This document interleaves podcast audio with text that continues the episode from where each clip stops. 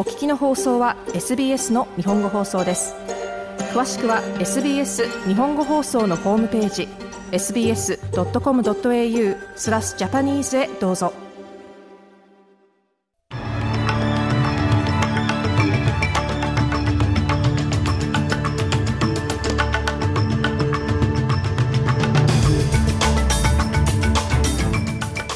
シドニー北部で2人が貨物列車にはねられて死亡しました。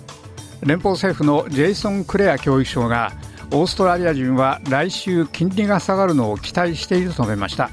そしてサッカーのアジアカップで日本は3日の準々決勝でイランと対戦することになりました。この時間の主な項目です。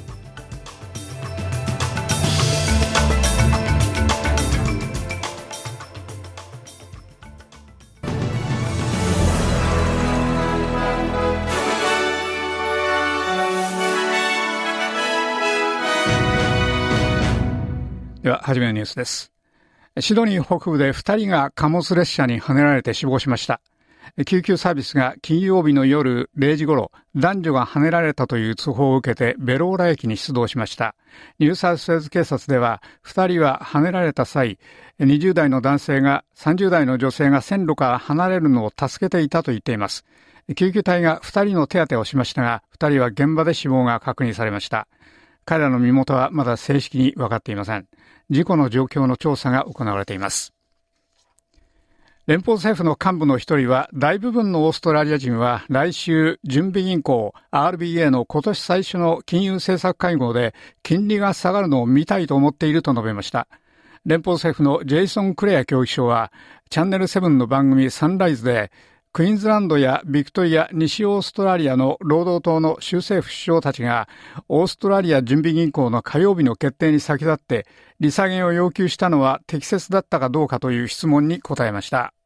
Well, I think all Aussies want to see interest rates go down. Ultimately, it's a matter for the RBA, though. Uh, and to get the RBA to cut interest rates, we've got to get inflation down.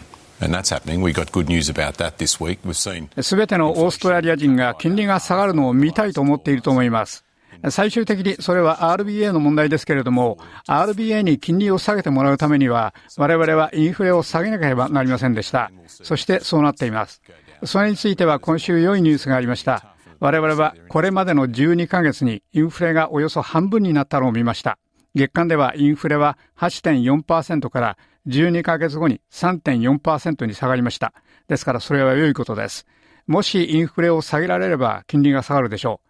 我々は多くのオーストラリア人が厳しい生活をしているのを知っていますし、彼らの金利が下がるのを見たいと思っています。クレア教育省はこのように述べました。今週オーストラリア統計局のデータで年間のインフレが9月四半期の5.4%から12月四半期には4.1%に下がったことが分かりました。金利がすぐに下がるという希望が煽られました。オーストラリアはオーカス軍事パートナーシップへのニュージーランドの関与について話し合うため、ニュージーランドへ代表団を派遣する予定です。両国の外相と国防省は国防の分野での協力をさらに緊密化することを話し合うため、木曜日に会談を行いました。両国は数十年間で最もチャレンジングな戦略環境にあることで合意し、抑止力の強化が極めて重要であるとしました。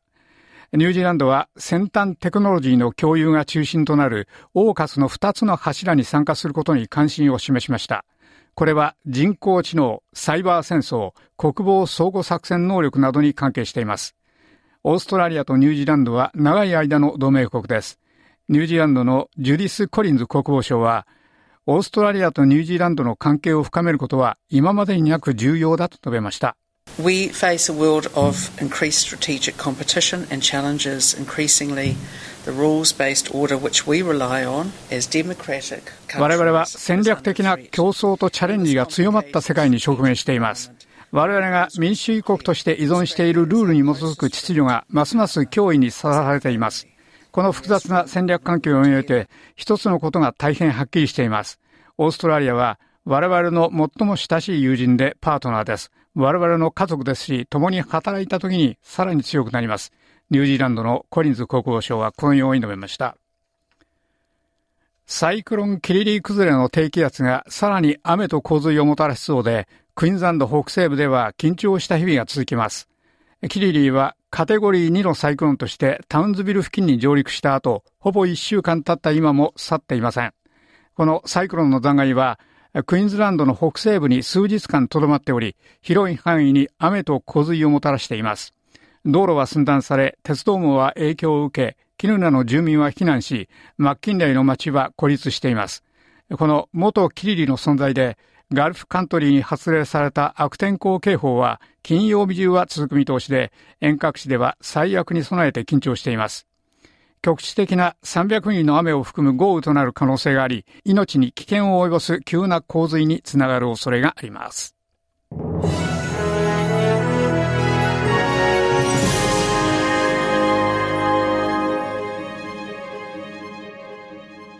お聞きの放送は SBS ラジオの日本語放送です。週刊ニュースラップを続けます。2023年全体で集められたデータによりますと、オーストラリアは新築住宅の継続的な供給不足に直面しています。住居の認可件数は去年12月には9.5%下がり、その前の年と比べると2023年全体で15%以上下がりました。これとともに、不動産市場の成長は2024年にも続き、後で金利が下がる可能性が高まったため、再び上向きになりそうです。コアロジックが発表した住宅価格の最新のデータは、1月の一戸建ての価格は0.4%上がったことを明らかにしました。これはインデックスが12ヶ月連続で上がったことを記すものですが、去年の半ばと比較すると成長は鈍りました。異なった地方や都市も他よりもずっと早く成長しています。パースは一貫して好調で1月には1.6%の上昇を記録しました。シドニーは0.2%でわずかに上がり、メルボルンは0.1%の下落となりました。EU ヨーロッパ連合のリーダーたちは数週間にわたるハンガリーの抵抗を克服して全会一致でウクライナへ830億オーストラリアドルの新たな援助を提供することで合意しました。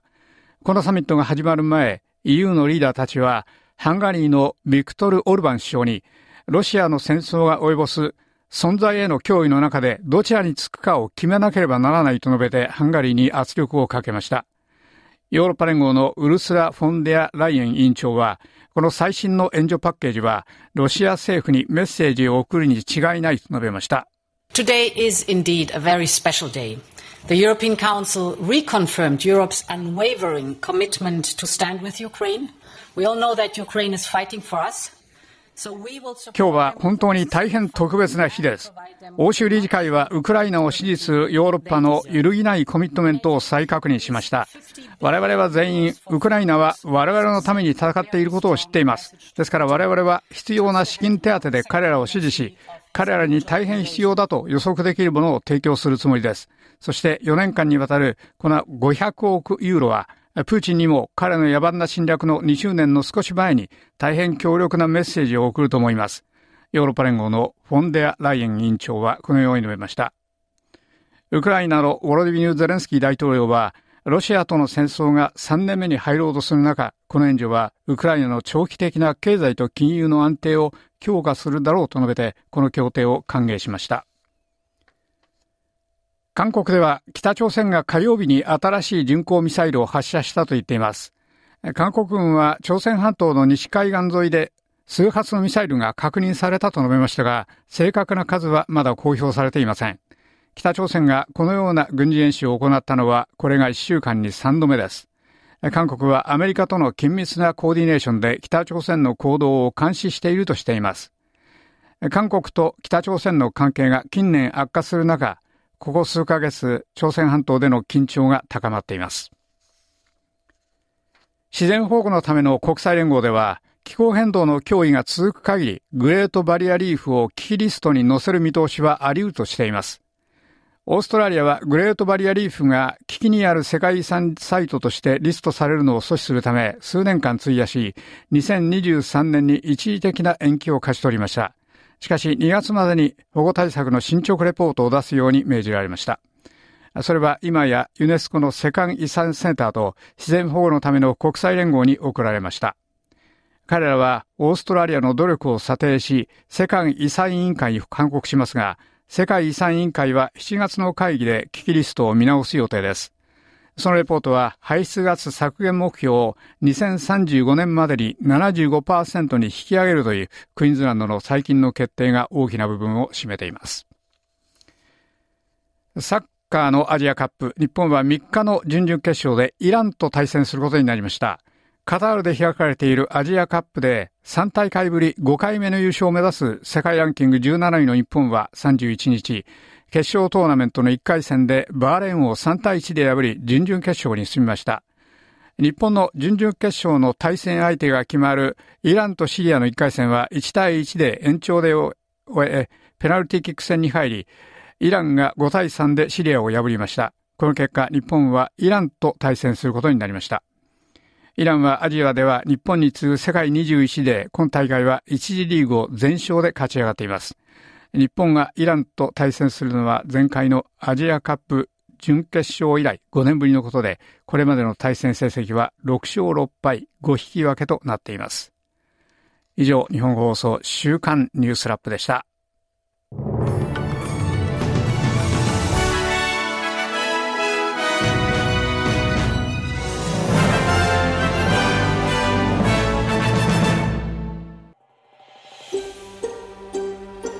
もっとストーリーをお聞きになりたい方は iTunes や Google ポッドキャスト Spotify などでお楽しみいただけます。